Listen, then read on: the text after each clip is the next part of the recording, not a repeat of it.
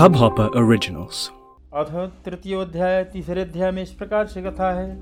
सूत उवाच, सूत जी बोले, कि हे श्रेष्ठ मुनियों, अब आगे की कथा कहता हूँ, सुनो। पहले समय में उल्का मुख नाम का एक बुद्धिमान राजा था। वह सत्यवक्ता और जितेंद्रिय था। प्रतिदिन देव स्थानों पर जाता तथा गरीबों को धन देकर उनके कष्ट दूर करता। उसकी पत्नी कमल के समान मुख वाली सती और साध्वी थी।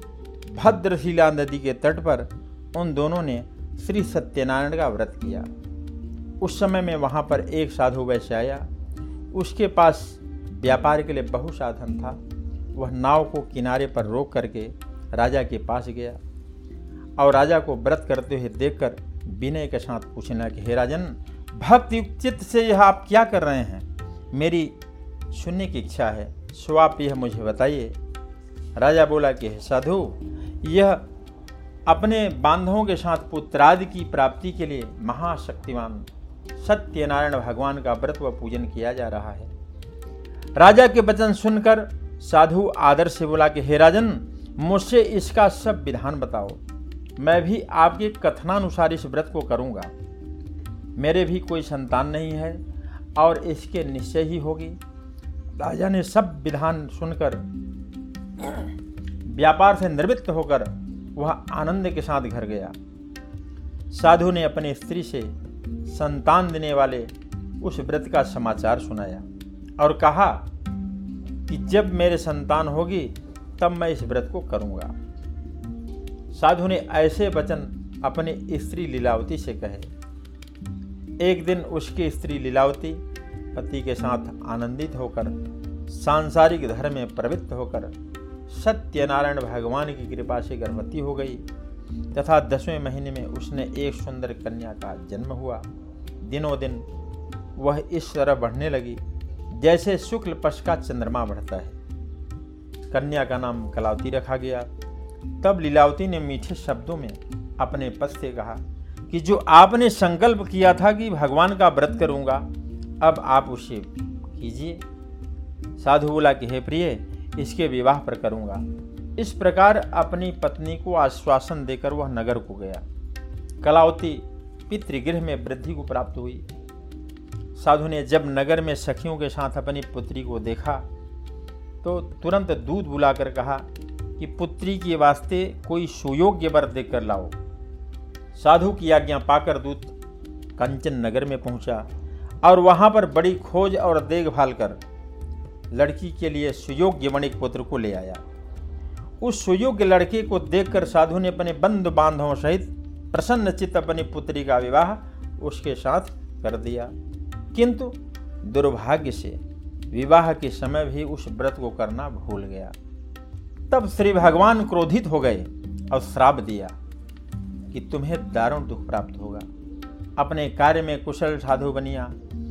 ज्या माता सहित समुद्र के समीप स्थित रत्नपुर नगर में गया और वहाँ दोनों ससुर जमाई चंद्रकेतु राजा के उस नगर में व्यापार करने लगे। एक रोज भगवान सत्यनारायण की माया से प्रेरित कोई चोर राजा का धन चुरा कर भागा जा रहा था।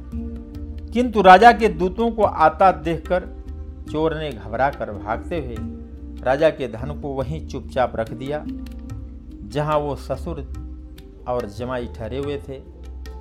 जब दूतों ने उस साधु वैश्य के पास राजा के धन को रखा देखा तो वे दोनों को बाँध कर ले गए और प्रसन्नता से दौड़ते हुए राजा के समीप जाकर बोले, यह दो चोर हम पकड़ कर ले आए हैं। देख कर आज्ञा दीजिए। तब राजा की आज्ञा से उनको कठोर कारावास में डाल दिया गया और उनका सब धन छीन लिया गया। सत्यनारायण भगवान के श्राप के द्वारा उनकी पत्नी भी घर पर बहुत दुखी हुई। और घर पर जो धन रखा था, चोर चुरा कर ले गए। शारीरिक व मानसिक पीड़ा तथा भूख प्यास से अति दुखित होकर अन्न की चिंता में कलावती एक ब्राह्मण के घर में गई। वहाँ उसने सत्यनारायण भगवान का व्रत होते देखा। फिर कथा सुनी तथा प्रसाद ग्रहण कर रात को आई। माता ने कलावती से कहा, कह पुत्री, अब तक कहाँ रही?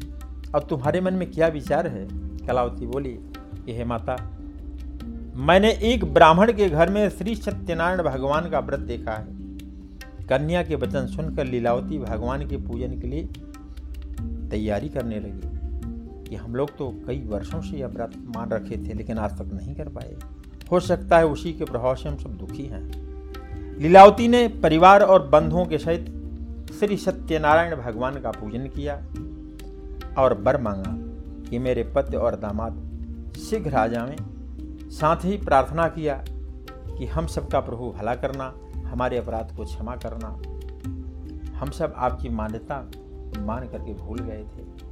सत्यनारायण भगवान इस व्रत से संतुष्ट हो जाते हैं और राजा चंद्रकेत को स्वप्न में दर्शन देकर कहा, हे राजन, दोनों वैश्यों को प्रातः ही छोड़ दो और उनका सब धन जो तुमने ग्रहण किया है दे दो। नहीं तो मैं तेरा धन, राज, पुत्रादि सब नष्ट कर दूँगा। राजा से ऐसे वचन कहकर भगवान अंतर ध्यान हो जाते हैं। प्रातःकाल राजा चंद्रकेतु ने सभा में अपना स्वप्न सुनाया। फिर दोनों बणिक पुत्रों को कैद से मुक्त कराया। और दोनों ने आते ही राजा को नमस्कार किया। राजा ने मीठे वचनों बोले कि, हे महानुभावों भावीवश संयोगवश ऐसा कठिन दुख प्राप्त हुआ। अब तुम्हें कोई भय नहीं है। ऐसा कहकर राजा ने उनको नए नए वस्त्र आभूषण पहनाए तथा उनका जितना धन लिया दस गुना करके दिया। हीरा, जवाहरात, वस्त्र, आभूषण, स्वर्ण मुद्रा दे के संतुष्ट किया, मीठे वचनों से संतुष्ट किया, भोजन ग्रहण कराया। दोनों वैश्य भगवान का बड़ा धन्यवाद देते हैं कि भगवान की बहुत बड़ी कृपा हुई कि हम लोगों को बैठे बैठे बहुत सारा धन मिल गया। यह भगवान की कृपा है। अब कभी कमाना नहीं पड़ेगा। भगवान का धन्यवाद करते हुए राजा को प्रणाम करके दोनों वैश्य अपनी नगरी को प्रस्थान कर देते हैं, चल देते हैं। इत स्कंदे रेवाखंडे सत्यनारायण व्रत कथायाम अथ तृतीयोध्याय तीसरा अध्याय संपन्न हुआ। बड़ो सत्यनारायण भगवान की इस हब हॉपर ओरिजिनल को सुनने के लिए आपका शुक्रिया। अगर आप भी अपना पॉडकास्ट लॉन्च करना चाहते हैं तो हब हॉपर स्टूडियो वेबसाइट पे रजिस्टर करें और एक मिनट के अंदर अंदर अपना खुद का पॉडकास्ट लॉन्च करें।